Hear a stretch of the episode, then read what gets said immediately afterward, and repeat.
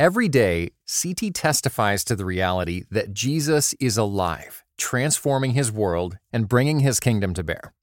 Jesus transforms, C T equips. Make a gift to our nonprofit ministry with a gift of twenty dollars to provide one hundred fifty more people with redemptive storytelling, global perspective, and thoughtful podcasts. Give now at more c t dot com slash equip. Hey, just a quick heads up before we start the show today. My guest is Sho Baraka, a brilliant rapper and activist who's made the news a few times in the last year for being outspoken about politics in general, Donald Trump in particular. And he made the news because of a controversy around a word on one of his records. Now, it's a P G word. It's one you'd hear in your seventh grade health class. But since it caused a stir, I thought I'd warn you up front in case you're listening with your kids. So, you've been warned. Don't at me. Don't at Sho either. Okay, here we go. Fellas, I'm ready to get up and do my thing. I want to get into it, man, you know. Like, I, you know I'm the man, don't you? Can I count it off? One, two, three, four... I'm grooving for the activists and graduates. I'm an advocate for those feeling abandonment in the favelas and slums of ghetto inhabitants. It's like, can anything good come out of Nazareth? The only thing good came out of Nazareth. This is the groove, tell me, can yeah. you handle it? I'm schooled in the ways of runaway slaves. I'm brave, I'm unchained, I'm Frederick Douglass with a fade. Oh, yeah. I kidnapped greatness and left no ransom. I'm the grandson of Muhammad Ali, but more handsome. The solo cat Calloway without dancing. Call me Eve before I show my fruit, let me get at him. Picking up the pieces in the world that's fallen, imprisoned by ignorance, I'm begging your pardon. I'm charming, I am George Washington, carving in a garden with some soul food, but some prefer starving. L P is sold out, y'all missing the bargain. The industry is Walmart, they missing the target. Suited for success, bow ties and top hats. If greatness had a score, this is the soundtrack. What's making records look like for you? What's your process? For me, especially the last album, The Narrative Volume one and Volume two, every single song on that album pretty much was created from zero. Me and a guy sat down, or me and two people sat down, and we said, how can we make a song that fits this concept? If, mm-hmm. we're, if I'm talking about politics, this is the mood we want, mm-hmm. right? And the guys I work with are musicians, so he'll say, what about this chord? And they'll play something, and I'm like, yeah, that's perfect. Mm-hmm. And I'm like, what kind of drum rhythm do you want? Um, he's like, all right, uh, here's a, a break beat that I think will go great with this song. And it matches this chord. And it's like, all right, let's go. Let's do it. And usually I just use the keys and I just need keys and drum pattern. Mm-hmm. And then I go write. Mm-hmm. And then once I write, we come back in and we add other stuff to it. So we call in a bass player. We call in some horn players. And then mm-hmm. we add from there. I usually like to get started on a song as soon as possible. So mm-hmm. we don't wait too long and linger because I don't want to lose the moment. There's a pine warbler sitting on a hollow limb. He seems to have the whole morning out right in front of him. And everything he sings from the branch that he's sitting on, it seems to hush the leaves and the colors all around. Now first he sings and then he goes. And what it means, it's hard to know.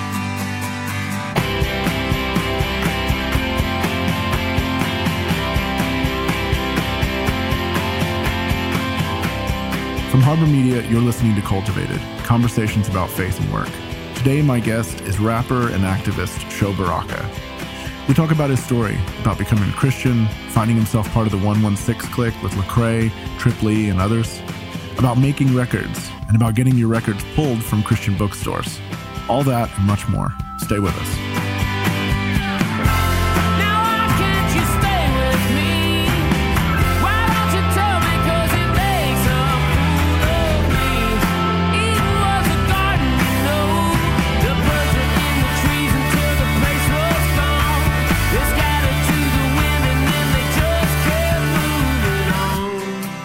So I was born in Canada, Calgary, Alberta. My yeah. father played football in the C F L. Mm. So he played for the Calgary Stampede. And so I spent three years, I think, in Canada because he got picked up by the New Orleans Saints. Mm. So we lived in New Orleans for some years. Was he an American citizen, I guess? Mm-hmm. Okay. Yep. So you're not uh, Canadian? I have dual citizenship. Lived in New Orleans. And then when my mom and father divorced, moved to California. And spent most of my life in California, graduated high school, went to school at Tuskegee initially, then transferred to University of North Texas. Got married while I was in Texas mm. to a wonderful woman named Patrice Lewis. We have three children, and we end up moving to Atlanta, Georgia, where I reside right now. In college years, those were kind of the start of the one one six. Yeah, well, probably two years before I met those guys, I became a Christian through a lot of conversations with my brother. My parents mm. would make me spend the summer with my brother, who was a Christian, and I used to hate it. And I'm like, this dude's going to have me in Bible studies. Where was he? He was in Texas at the time, so I was, okay. in, I was in Tuskegee, and they were like, you can't come home. You either got to get a job or stay with your brother. And, I was, and my brother's the Heidi Lewis. He's a pastor of the church I go to now. And I was just like, oh gosh, I'm not going to be able to do anything I really want to do. Mm. After two years of spending summers with him and Christmas breaks with him or whatnot, I went back my sophomore year feeling a little more inquisitive about faith and about, you know, who this Jesus was. And so I started going to a Bible study because my brother was like, eh, just do me a favor. Please just go to a Bible study. I'm not asking you to read your Bible every day. I'm just asking you to just go to a Bible study, get involved with some ministry at your campus. And I was like, all right. So I started getting involved with Campus Outreach. Mm. And man, that was a bad decision because immediately they drew me in. And I ended up going to a conference called Impact in Atlanta. And the first day at this conference, a mentor and a good friend of mine today, his name is James White, pastor in North Carolina, preached a sermon about divine distinction. And I still remember it. And that day I remember being like, wow. Like I've never heard the gospel articulated in a way mm. that made me complicit in putting Jesus on the cross. Like I'm responsible for this? I'm like, it's my body to that? Like before, I thought he was just a good guy. He was just like doing some stuff to like cause chaos in a Roman Empire. So you, you know, they were like, we're mad at you, Jesus, so we got to right. kill you. Right, right. Like, no, but you're saying that in my... That day, I just remember getting up off my knees, crying for like an hour, mm. going to my brother who was at the conference as well and being like, yo, man, I think I'm a Christian. I don't know. What am I supposed to do mm. now? Mm. so, mm. And we just, you know, hung out for the rest of the conference and it was just world changing for me. And so I went back to campus and me and my friends' relationships changed. I ended up having to break up with a girl I lived with and got deeply involved with the Christian community at Tuskegee. Mm. But eventually I had to transfer and I went to school where my brother was and he had recently graduated and was leading a ministry there. And that's where I met the one one six, and we kind of created the one one six like a year or two after that. So was it intentionally to go be closer to your brother yeah. that you showed up there? Well, yeah, it was at that point in time. So it may have been a year and a half to two years of me being a Christian, and I knew I wanted to be around Christians. I thought about transferring to a school close to Tuskegee so that I can still stay in that community. Mm-hmm. But then I was like, man, my brother is in Texas. He has a strong community, and you know, I would go back summers and yeah. And I was like, I need to, I just move with him and like just be amongst a healthy community of young Christians who are evangelizing, discipling, and making Jesus known. So that was the easy decision. Sho was one of the founding members of the one one six Clique. It's a Christian hip-hop collective, and the members include Lecrae, K B, Trip Lee, Tadashi, Andy Mineo, and more. So I actually, Lecrae was actually at that same conference mm. that I was speaking, and he got saved the same night. It's crazy. But when I moved to Texas, he was actually at another school. So he went to school there, but then transferred to school in Tennessee. Okay. But then a year after I moved, he came back. Okay. You guys the same age? Yeah. And so him and I, and then Tadashi was a friend of an individual who was a part of the ministry. So he would come and visit often. Mm-hmm. And then we just found like commonality in loving hip hop and mm-hmm. loving the Cross Movement, who was a rap group that was uh, really huge in the Christian circle. Mm. And we would just recite lyrics all the time. Then we would think about like, yo, we should rap. We should just represent Jesus on the campus, man, wear the, you know, but stay authentic though. You know what I'm saying? We're going to wear the, our hip hop clothes, but we're going to write Jesus on them. We're going to run around. We're going to rap Jesus. We're going to be unashamed. And then it's just, oh, unashamed of the gospel. And then it's just kind of like, it just turned into this thing on campus where we would go to different events and rap and represent the Lord, sometimes mm. in a terrible way. Um, so I apologize for all those people who are at the University of North Texas. In a, in a terrible way, artistically, or in a terrible no, I don't way? I think necessarily artistically. I yeah. think we, I will say, I think we've always been pretty good. Yeah. Uh, not great, but I don't. We were never bad. Like yeah. we were never bad. Like you, people. So in a terrible respect. Way, how? Like. The obnoxiousness in which we shared our faith. And like the way we would airbrush and like the clothes that we would wear, oh like goodness. These tall, this is back in the day when tall tees, I don't know if tall tees were in yeah. style. So you would wear these t-shirts that came to your knee and we would have like Jesus paraphernalia all over our shirts. Oh and we were like hostile with the gospel. It was like Jehovah's Witness hostile. Like mm-hmm. we was running up on people like, yo, You know Jesus? like, like, nah, I ain't trying to hear that. I just want to know if you know Jesus, though. It was very, it was pretty obnoxious. People weren't giving classes on how to be mm-hmm. uh, the, the the intersectionality of Christian Christianity and hip hop. Like there wasn't, that yeah. wasn't out there. This is like, you know, and even today, like there's still a new conversation. People are still debating on like the utility of hip hop yeah. within the Christian space, right? Sure. And so we were navigating this kind of like on our own, but watching groups like the Cross Movement from afar, mm-hmm. but then realizing like we're not quite them because those are guys who are like seminary students. Mm-hmm. We're like just kind of regular dudes trying to figure out how to be creative and love Jesus. Mm-hmm. But then hip hop culture was your native language. Absolutely. Like, yeah. Absolutely. I mean, we all loved it. We all came from it. Yeah. We were all struggling not to listen to the the worldly music at the time. Yeah. But, you know, I will say that we battled with legalism in some forms and fashion. But at the end of the day, I think we hit a stride that was pretty healthy for a long period of time. Yeah, I was angry, I was bitter, I was filled with pride. I was selfish, I was foolish to believe those lies. I love hate, love me, love rage, love greed. I didn't love God, I just loved his things. Love approval, love sex, love money, love fame. But I ain't the same, thank the Lord I changed. I'm trying to fight idolatry and lust. Being good ain't enough, so in God I trust. I got faith, faith, faith, faith. Yeah, okay. Seeking restitution for all my mistakes. Where's the aspiration, you know? Okay. Because there's like, okay, we're doing hip hop, we're we're doing these things as college students. Where does the sense of like, no, I really want to do this thing with my life? When does that come? Yeah, that's Lecrae. He was, uh, I think he's always been determined to kind of be a, an artist. Like even when we were still like in our second or third year in school, he was making albums trying to pass off his terrible demos and stuff like that. and, um, He was like, man, I'm I'm I'm legitimately wanting to like try to make a label and create a space for us and all my friends who want to be artists, because that's what honestly like the Cross Movement was doing. Mm-hmm. He would go to this juvenile detention center and like perform and speak along with another brother named B J. And what would happen is is these kids would leave and they wouldn't have anything, like any resources, right? And we would think like, man, what can we give these kids? Like when they leave this facility and they need, they want like the stuff that we're talking about, but we don't have it. So he would begin to press up C Ds for him and give it to him. Mm. And they found like this was somewhat of a healthy resource for him. So another gentleman named Ben Washer, who was in our circle going to the church, would volunteer not only at that facility, but he would volunteer at a camp called K A A. And he was like, hey man, how about you come up to K A A and perform mm. and we'll, you know, sell our C Ds to these kids.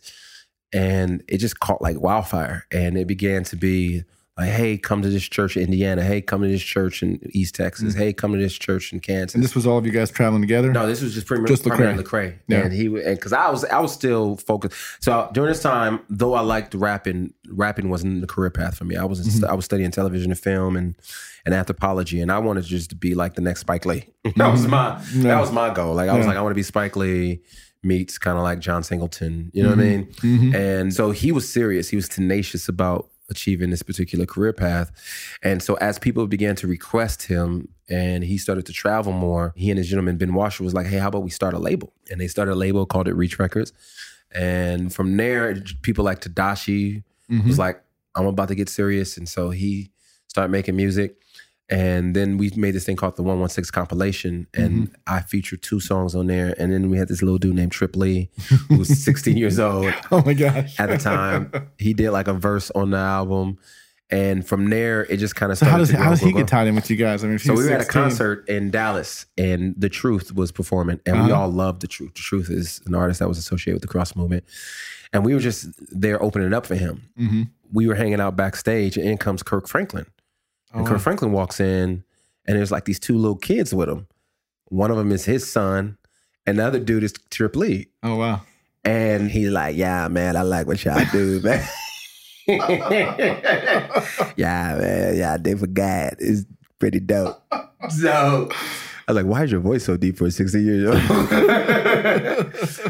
But he gets connected with us at this concert. And so him and Lecrae start to really build and mm. develop a really close relationship.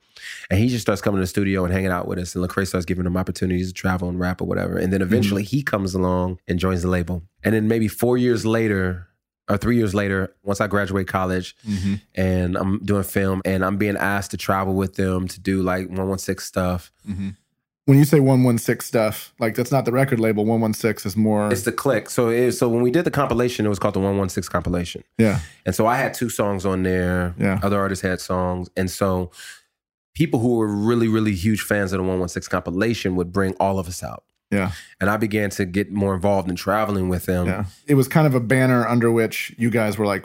Right. So it started off... It started off... Uh, Deuce Ambassador was a... Um, a member of the Cross Movement, mm-hmm. signed one of Lecrae's shirts or something, and he said, and, he, and when he signed his name, he signed Romans one sixteen, and so he mm-hmm. went back, he read it, and he was like, I am unashamed of the gospel. He's like, yo, we unashamed. And him and another dude, B J, were like, let's call our little group on campus one sixteen Click, because we mm-hmm. unashamed of the gospel. We loud. We out here giving the gospel to these people.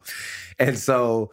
From there, it wasn't just rappers. It was people who were just unashamed of the gospel. It was mainly a bunch of college-age mm-hmm. individuals who were just unashamed to be loud and rambunctious for the Lord. Mm-hmm. And from there, it became more of a musically focused kind of mm-hmm. group and collective.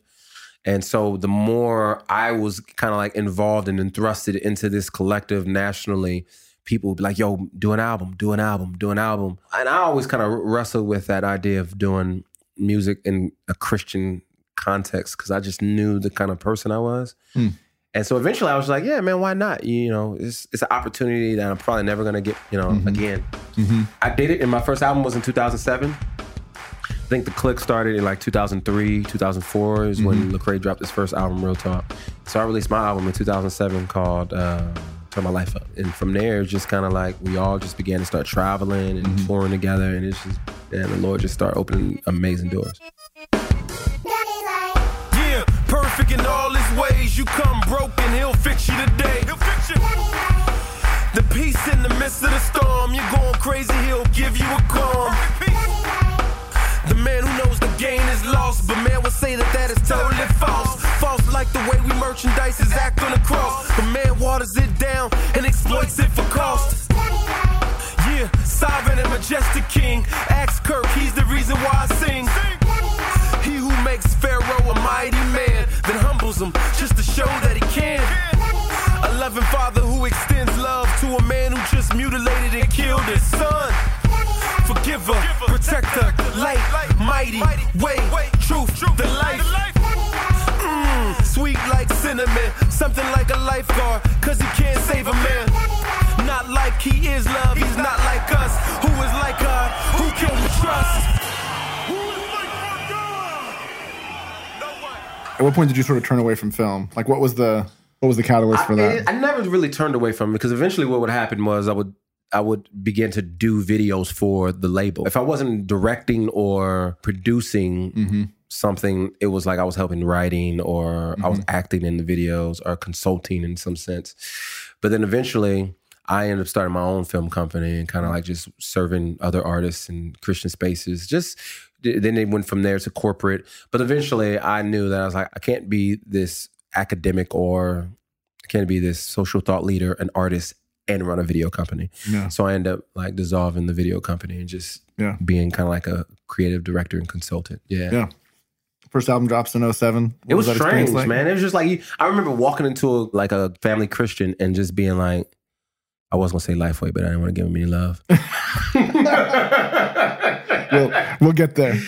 I was gonna, I walked into like a Family Christian. I saw my album on the shelf, and I was like, oh, my gosh, mm. this is ridiculous. And so I took a picture, and I was like, oh, my gosh, this is crazy. Like, I think the first your first album, you're just like just happy that, some, that somebody's willing to listen to you. Mm-hmm. You're like, I got an album. And so you go and you perform. You're just like, I'm so excited. I'm just yeah. giddy. I'm just, yeah. And so... It was just the humility and just the honor of just uh, just just being flattered that people were a- actually checking for you. And so I was just happy just to serve, and I would go rap for anybody, anywhere. Mm. So first record, oh seven. Next record comes? two thousand ten, which, mm-hmm. well, I actually did a mixtape in two thousand nine, I think it was, called mm-hmm. Barackology. There was a contingency of people who loved Turn My Life Up, and it kind of made me. Another thing is, like, I was distinctly different from most of the other Reach record artists. They were all from the South. I was from the West. Mm-hmm. They all kind of had this Southern style to them. I had more of a Midwest soul feel. Yeah. Mm-hmm. And so I, I was different from them, and people acknowledged that. Though that was kind of like, well, the thing that made them who they are, I didn't necessarily fit that. because they were like turn up crunk music. That's what it was called back then. I was your more boom bap, you know, sample soul music. Mm-hmm. Some people felt it. Like, so a lot of people felt yeah. it, but I also started to get people in other circles who were like, yo, I'm kind of digging your style. But in two thousand nine... So it was a little bit of an odd fit for the label. With well, the other I wouldn't one. say it was necessarily an odd fit for them, mm-hmm. but it was musically different mm-hmm. than the rest of them. Though we all had great chemistry together, it, it was yeah. it was obvious that my style was a lot was was somewhat different from the rest. But in two thousand nine, I did a mixtape that I felt showcased a lot of my personality. Mm. Because before I felt like I was confined to this idea of how Christian hip hop artists should act and behave and what they yeah. should talk about. And my album was very serious, and, mm. you know what I mean? But then in two thousand eight, I did a mixtape called Barackology, Why So Serious? Mm. And I was just clowning and I was just saying ridiculous stuff. And that really, I think, helped people to fall in love with me. Like, yo, you, mm. you got a lot of personality to you, right? And I think that liberated me in some ways to kind of be and to develop into a person that I felt like I was and who I wanted to dim- showcase to the world. Yeah. And so then in two thousand ten, I came out with my second album, Lions and Liars. That was probably my biggest commercial album because... Mm-hmm. That was the first one I heard. Okay, so yeah. like after your first album, you're just like, I'm just happy people are willing to listen to me. Yeah. Your second album, there's a little pressure because you're like, okay, I got some attention. I guess I got to maintain this attention. Yeah. And so you begin to put a little pressure on yourself mm-hmm. because there's an expectation there and you want to not only make good art and stay true to yourself, but you feel like the pressure of appeasing the fan base. Yeah. And that's not necessarily a good thing. Sure. But that's what happens to artists. And that's why a lot of the, you know, artists' second albums are yeah. not good. Sophomore slump. Exactly. For some artists, probably not in the Christian hip hop circle, but for a lot of artists, your tax bracket changes. Yeah. And so your issues be, your problems become different. So right. the things that you were rapping about on your first album are no longer your, and you begin to like force the narrative. You begin to force the content in a way that was authentic before. And you begin to polish, become more polished. And the things yeah. that people appreciated about you before, it's like, and so a lot of my album was more poppy. Mm. It's a lot more polished. Mm. So you don't feel like that album reflects you as much as? No, some, I don't. Yeah. I don't. I, I'm proud of everything on that album. Sure. But I feel like there are a good five songs that I would probably never, mm. like, I'm like, eh. I don't know. But I will say I'm proud yeah. of what I did. I will say the last two albums are more of who I am. This is counterculture rapping, false idol smashing. Tap a friend, ask him, is this lion attacking? We're ready for action, break the cage we were trapped in. Might wanna watch out, my dude. Get your L's up! Let me tell you about some lions who's running the streets. Pam's a podiatrist, yeah, she has beautiful feet. Raheem is a boxer, he's beating the best. But the hardest fight is when he's daily fighting his flesh. Marco is a trainer, he's training Raheem. He's teaching him to be a man in and out of the ring. Joy is a young sister, singer by title. She's on the ball at Abdul, she's left American Idol. Yeah, I know a doctor, his name is Jason. He prays that the Lord keeps working on his patients. Yeah, yeah, saints up in the house. If you rap in the jungle, give a big lion shout. You want to give me the nickel version of Why You Left Reach? I will give you the nickel version. Okay, so there was a time period where I would say we all started doing Christian hip hop because of, as I told you, we were on the campus and yeah. we felt like there were types of people who reflected us that we were like, man, we want to reach these individuals. Mm-hmm. I began to feel like the more popular that our label and our movement became, we began to get pulled away from that demographic of people that we were trying to reach. Yeah. And I felt like our music began to reflect that, hence why I felt like my album was very polished. Mm-hmm. And I think all the other artists will kind of communicate the same thing. It's like once you become darlings within Christian music market, mm-hmm. and there's an expectation for your music to make it in these festivals yeah. and these radio stations, then you begin to consciously think about that stuff. Like, man, yeah. I need a song that the fish is going to play. You know what I'm saying? Right. Right. I need a song that... Suburban white people will yeah, get. Yeah, I've tried not to say it, but go that, ahead. I'll say it. it. I'll say it. And so I began, we began to placate to that particular audience, and I just was, I wasn't satisfied with that because yeah. I felt like even though Lions and Liars was somewhat polished, there were songs on that album that were mature. I was talking about marriage. I was talking about me struggling with my identity as a black man on that album. And mm. I just felt like... I can't perform some of these songs in the circles. And I was like, this is just like, nobody understands. Yeah. I'm talking about being married and I'm either eighth graders in front of me. I'm like, I'm like, gosh, there'll be times when I was asked not to perform certain songs. And yeah. I felt like that was probably one of the safest albums I've ever made. Yeah. And so I decided, I was like, man, I need to, I need to, I need to do something different. Mm-hmm. Because I also was wrestling with the tension of dealing with, I wanted to overtly talk about racism. I wanted to talk about injustice. One of the things I didn't say is growing up, my mom was a part of the Black Panther Party. I grew up in a house that was very aware of what it was like to be African-American in America. I lived outside Los Angeles during the O J Simpson trial oh, and the Rodney King beating. Wow. So all that was in our house. I remember when O J Simpson was uh, acquitted, I remember running down the school hallway yelling, yes. Mm. I, to this day, I don't understand why I did that. True. I know why I did it, because my family was excited. And so I felt mm. like I should be excited. Now I look back and I'm watching those, yeah. those O J stories and I'm like, what the, what was I thinking? It's like, yeah, we got him back finally, you know. Yeah. So anyway. So that was my that was my my friend. That was the the world in which I existed. And so I've always been somewhat conscious of what is it like to be a Black man in this country. And I wanted to begin to talk about that mm. without feeling like I was handicapped. And I'm not necessarily saying that the label handicapped me, sure. but I felt like there were, you know, circumstances surrounding the label and people within the label that I just felt like I was conflicting with mm. in order to communicate this particular message. And so I we both decided it was probably best for me to do my own thing. And so I made an album in two thousand thirteen. So that happened in two thousand eleven, two thousand twelve. two thousand thirteen, I released an album called Talented Tenth. Mm-hmm. And that album was just me, my own resources, most of my own energy, but I began to employ those producers that I was talking about. Mm-hmm. And that's where I felt like I began to reestablish my voice that I had back in early college mm-hmm. and as a child, but to saturate it with the gospel. Mm.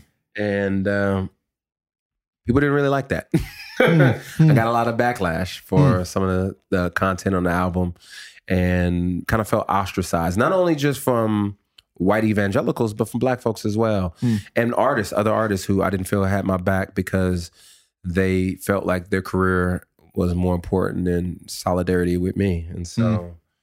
So um, like what... I went through a... a what kind of backlash? What was... Oh, I mean, I one of the most, I guess you could say vocal, I was performing at a seminary. And the seminary was told that if they allowed me to perform, that there will be certain people who would no longer bring their youth groups and, you know, parishioners to this mm. particular, any events that this seminary put on anymore. Yeah, because of the content of that because record. Because of the content of that record. Yeah. But the president of the university or the seminary was like, well, I support him mm. and we have his back. So you're just going to have to make a decision that you feel is right for you and your church or your, your organization. And I respect and love this brother to this day for this. So stuff like that. A lot of my concerts began to get like, you know, dried up. People would write reviews about my, about me being a Black nationalist. Uh, it is all kind of stuff. It was pretty interesting. I, I had people who said my marriage was terrible because of the music. It was like just stuff that they would have no idea. Like, how was my marriage terrible because of, I guess I wrote song. They just took things literal in my album, but Mm. I don't know. So it was just, it was a lot of chastising. And my problem was, is I was so frustrated with the Christian culture that was surrounding me that I spent too much time arguing and lashing out at people who were attacking me. Mm.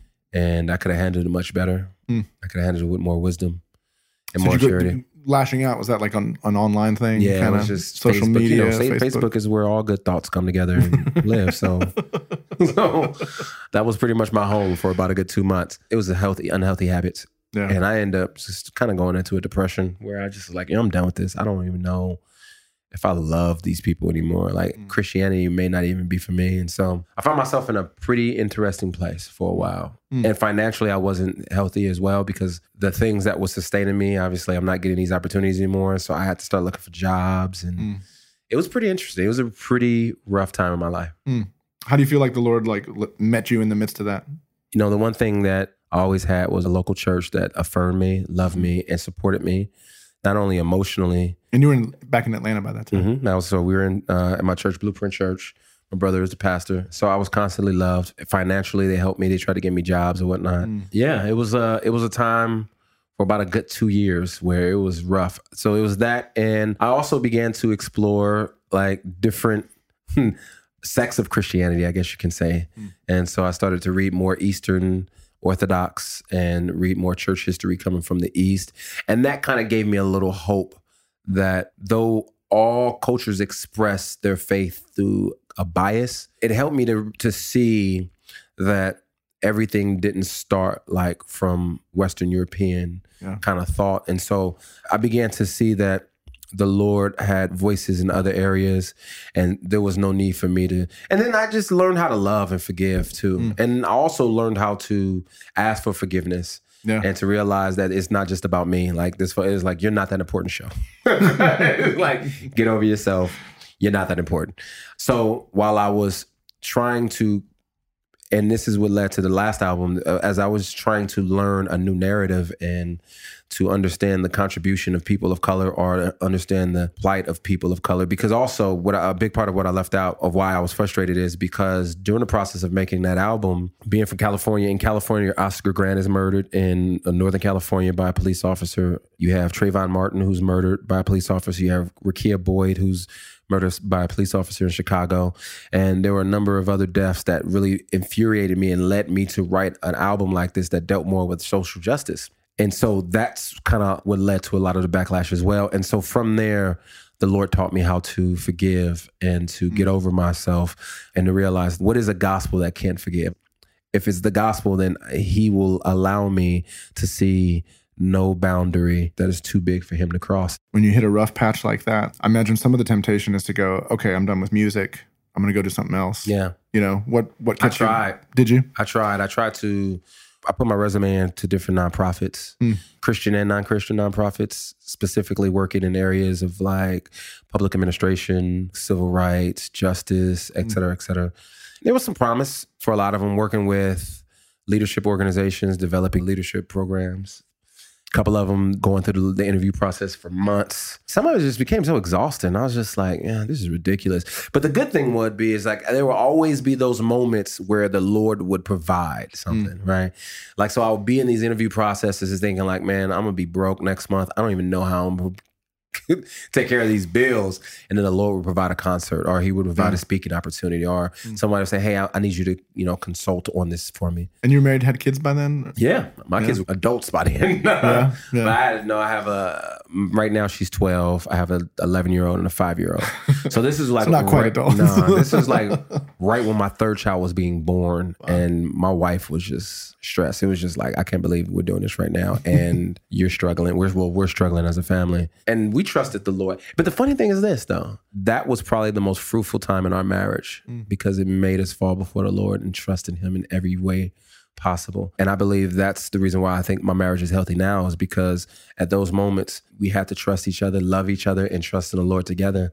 And it grew us tighter. I thank the Lord for those times, because I grew a lot as an individual, as a man, but also as a believer. Like, it just, mm-hmm. it really stretched me and made me realize the need of the presence of the Lord and the presence of community and the church family. What if we took what James did on If It Wasn't For Love and we just flipped it? Like,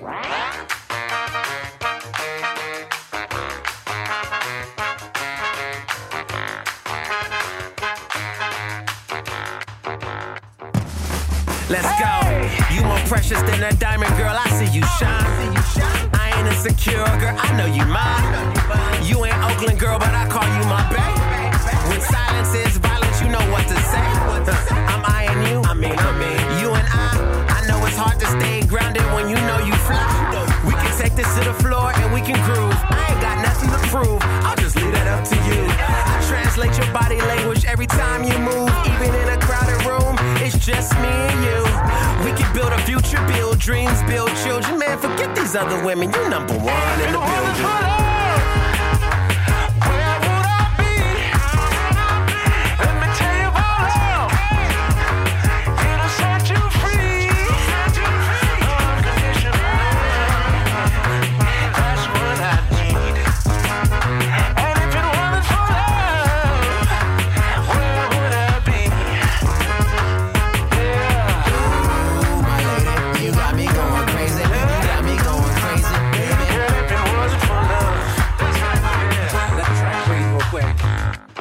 So you come back to music? Yeah, I will say I legitimately stepped away from it for a couple months, like maybe a half a year, where I just was like, I'm done. I'm like, I'm retired. I really don't remember what got me back into it. All I can remember is me and a brother, Jamie Porty, began to just make music. We decided that we were going to do something that was like a collaborative effort Um, no, actually, what it was, it was four of us. We were going to create a band called Hello Revolution. That name was taken, so we got hit with a cease and desist. And so two of the members ended up being like dropping out because it's just life. They were like, yeah, we can't do this. Yeah. So it just ended up being me and my brother, Jamie. We were going to start a group called Louis Portier, and we were just making music. Like, we were just excited about it. It wasn't going to be like Christian music. It was just going to be dope music, but you were going to hear my heart. I was the main communicator. Mm. He's a producer, musician, and we were going to have a band and whatnot. And we just worked on music starting in like two thousand fourteen. And around two thousand fifteen, I started picking up a lot more opportunities and whatnot. And so things became a lot more healthy for me. And then in two thousand sixteen is when the Humble Beast thing came around. And what eventually happened is the stuff that was started off as Louis Portier just became The Narrative. I added, you know, about five more songs, took a couple songs off, and end up just making an album that I was extremely proud about, because I felt like the Talented Tenth album was me finally becoming my own voice, mm-hmm. and being able to espouse the things that I held dearly to my heart. But I felt like The Narrative was that, but finally I had the team around me, yeah. to accomplish it and to do it in excellence. That came out last year. And that came out uh, October two thousand sixteen.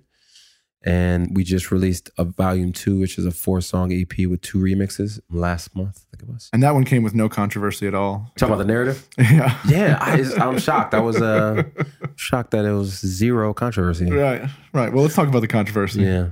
In February of twenty seventeen, Lifeway Christian bookstores announced that they were pulling the record from their shelves. How did you find out about Lifeway pulling? They sent us an email. I remember uh, I got a text from Thomas Terry, who's the Humble Beast artist, but also the president of Humble Beast. And he um, sent me a text like, hey, Lifeway's pulling all our C Ds. Mm. And I was like, ha, ha, ha, ha. Yeah. I was like, nah, for real. All of Humble Beast or all of? No, just, just you. Yeah, pulling on The Narrative. Yeah. And I was like, nah, for real. Like, tell me the truth. Are you playing right now? Yeah. And he was like, no, I'm serious. But what's interesting is Talented Tenth almost got pulled too. Mm. So I think it was Family Christian though. Family Christian contacted me and was, well, I went through a distributor, Central South. Mm-hmm. Central South contacted me and said, hey, Family Christian is thinking about removing your C Ds from the shelves because you curse on the album. And I was like, yes, but I don't curse on the albums they sell. Because the physical copies were the edited versions. Yeah. And the, uh, the digital versions, the online versions, were the versions in which I used strong language on the song Jim Crow. And so this was like the second time this has happened. So I was kind of like, I'm not shocked. But I was sitting there thinking like, well, on The Narrative, I mean, I say hell, say damn. And I was like, I say penis. I was like, what can they be? What could it be? Right. And it, ha- it happened to be penis. Yeah. Penis was the one. It was, the, was the, one. It was the one that got it. It was the straw that broke the camel's back. So how do you how do you interpret that? You could walk through the sex section of a Christian bookstore and find it's the unreal. Word penis thousands of times. It's unreal. I mean, you could probably find like books in the young adult section about sex and lust where the word's used in a similar kind of context. So how do you interpret it? I interpret it as some mother probably purchased the album without mm. castigating it, and they were listening to it and probably heard, what? Yeah. And they uh, overreacted. They didn't listen to the context of the song. They didn't listen mm-hmm. to, well, they probably heard it, but they didn't care about the context. Yeah. But they also probably heard other content on the album and felt like this is not the kind of music that I want my child to listen to. Now, yeah. when I say other content, it's probably content that challenges white supremacist thought mm-hmm. and talks about racism and kind of like blind nationalism and stuff of that nature. And they were probably thinking like, well, there's other content on this album that I don't like, but he also said penis, so. Right. That's my reasoning on that, because I can't see any other, like I can't see just the word penis itself, especially in the context of which I used it. Because yeah. if you sit down and you ask that woman or male who complained about that particular lyric, they would agree with me mm-hmm. on the sexual ethic. Mm-hmm. They would say, yes, I agree that individuals shouldn't think with their penis. But I don't think you should put it in a rap song, I guess. One, two, three. Are we sinners in the hands of an angry God? Or is God being judged by a sinning mob? God ain't good, I must have missed something. God ain't good, I must have missed something. He been good to me.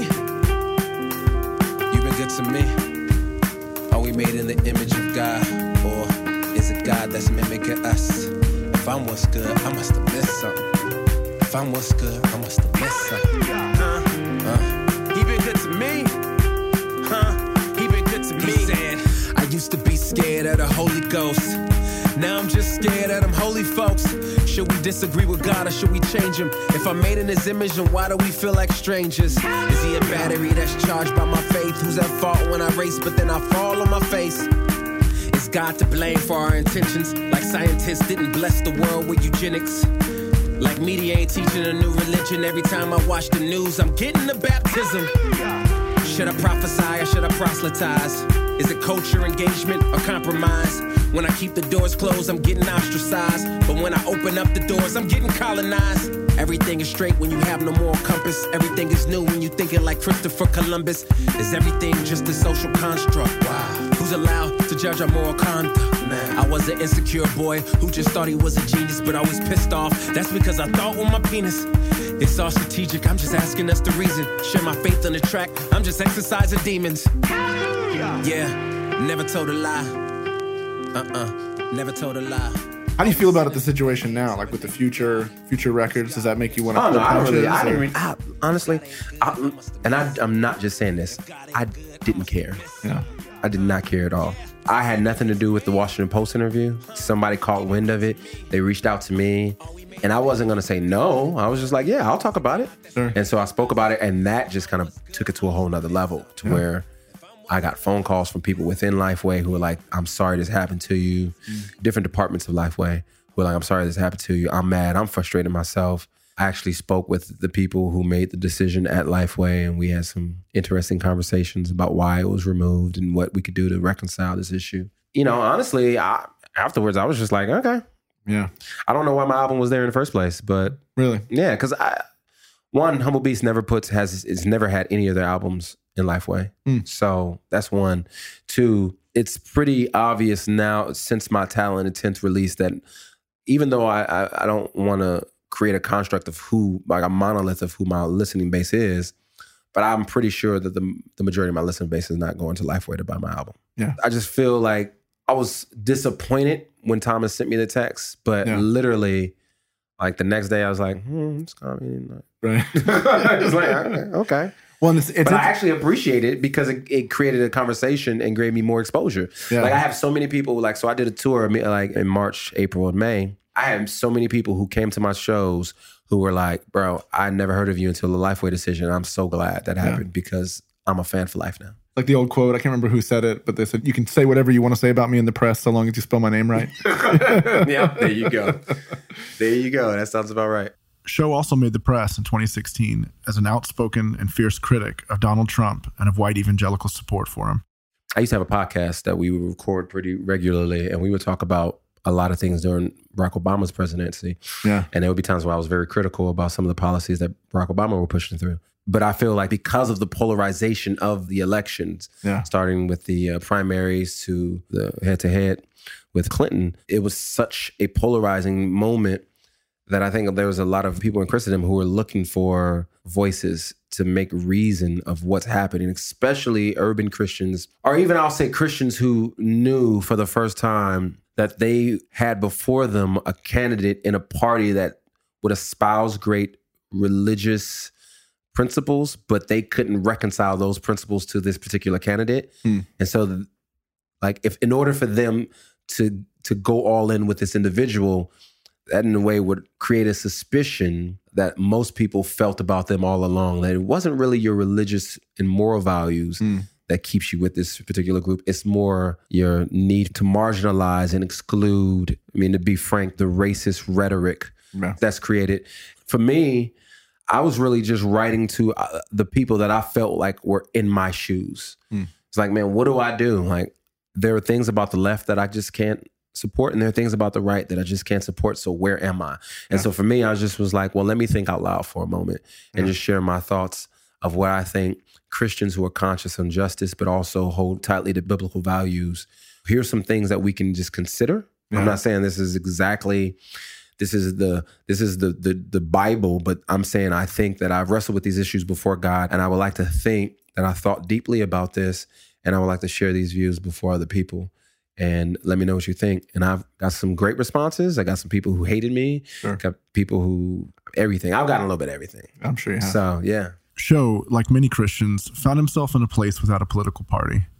Modern politics forces Christians to prioritize one set of biblical values around pro-life and pro-family concerns, or another around social justice and poverty.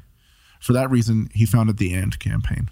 So the And Campaign was part of the reason why I felt the need to kind of step to the forefront. I felt like we needed to assert our voice in the public space, because oftentimes we're given this false choice of justice is dominated by the conversations on the left, mm-hmm. but, you know, classic of family values is dominated by conversations on the right. We don't think those things are mutually exclusive. We believe mm-hmm. that they're both and. Like, as a Christian, Jesus holds highly, obviously, biblical truths where we can find that there's concern for the family and there's concern for justice. Mm-hmm. And so why can't we begin to bring people from all parties, people from all different spaces together and say, how do we begin to fight for biblical values in a way that shows compassion and conviction? And so that's what the And Campaign is. It's not a political party. We're not trying to create a political party, but we are trying to do is create a community of people who feel like they want their voice being heard in the political space. Yeah.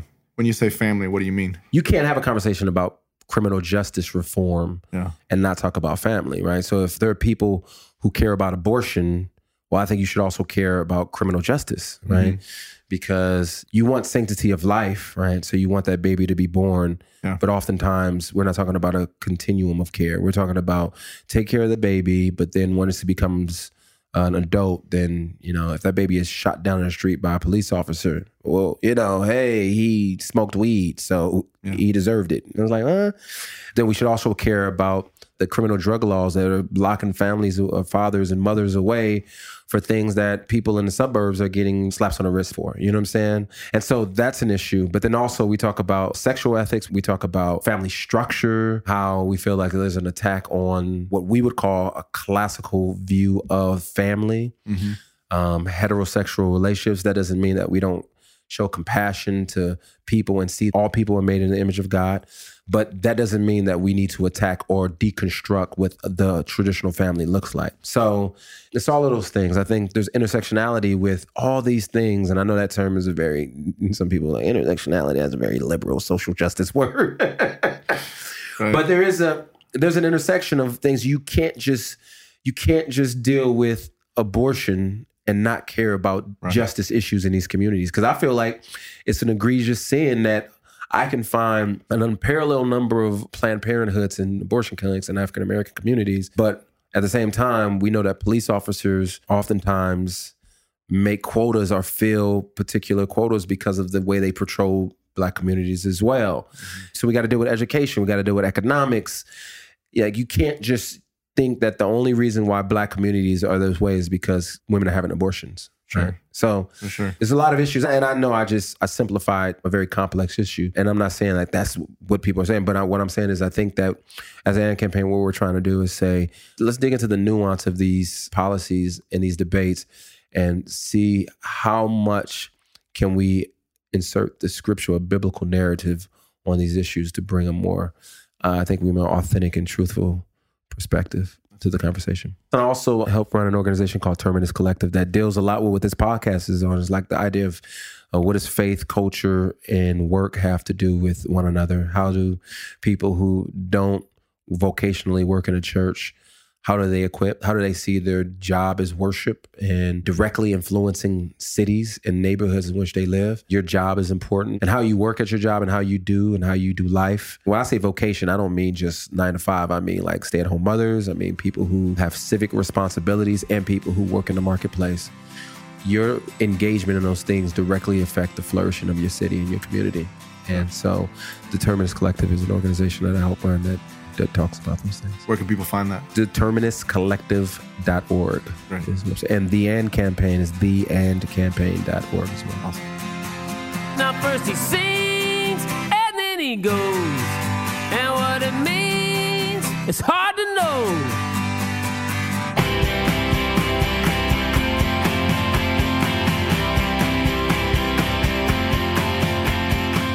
You can find links to Sho Baraka's website, The And Campaign, and the Terminus Collective in our show notes. Our show is a production of Harbor Media and the Narrativo Group. Today's episode was produced by me. It was edited by T J Hester. It was mixed by Mark Owens. Our music today was by Sho Baraka, and our theme song is by Roman Candle. If you like what we're doing, help us spread the word. Share about us on social media and leave us a review on the iTunes store. Every little bit helps, and every new audience member we can find makes it a little easier for us to keep making the show. All right, we'll see you back next week.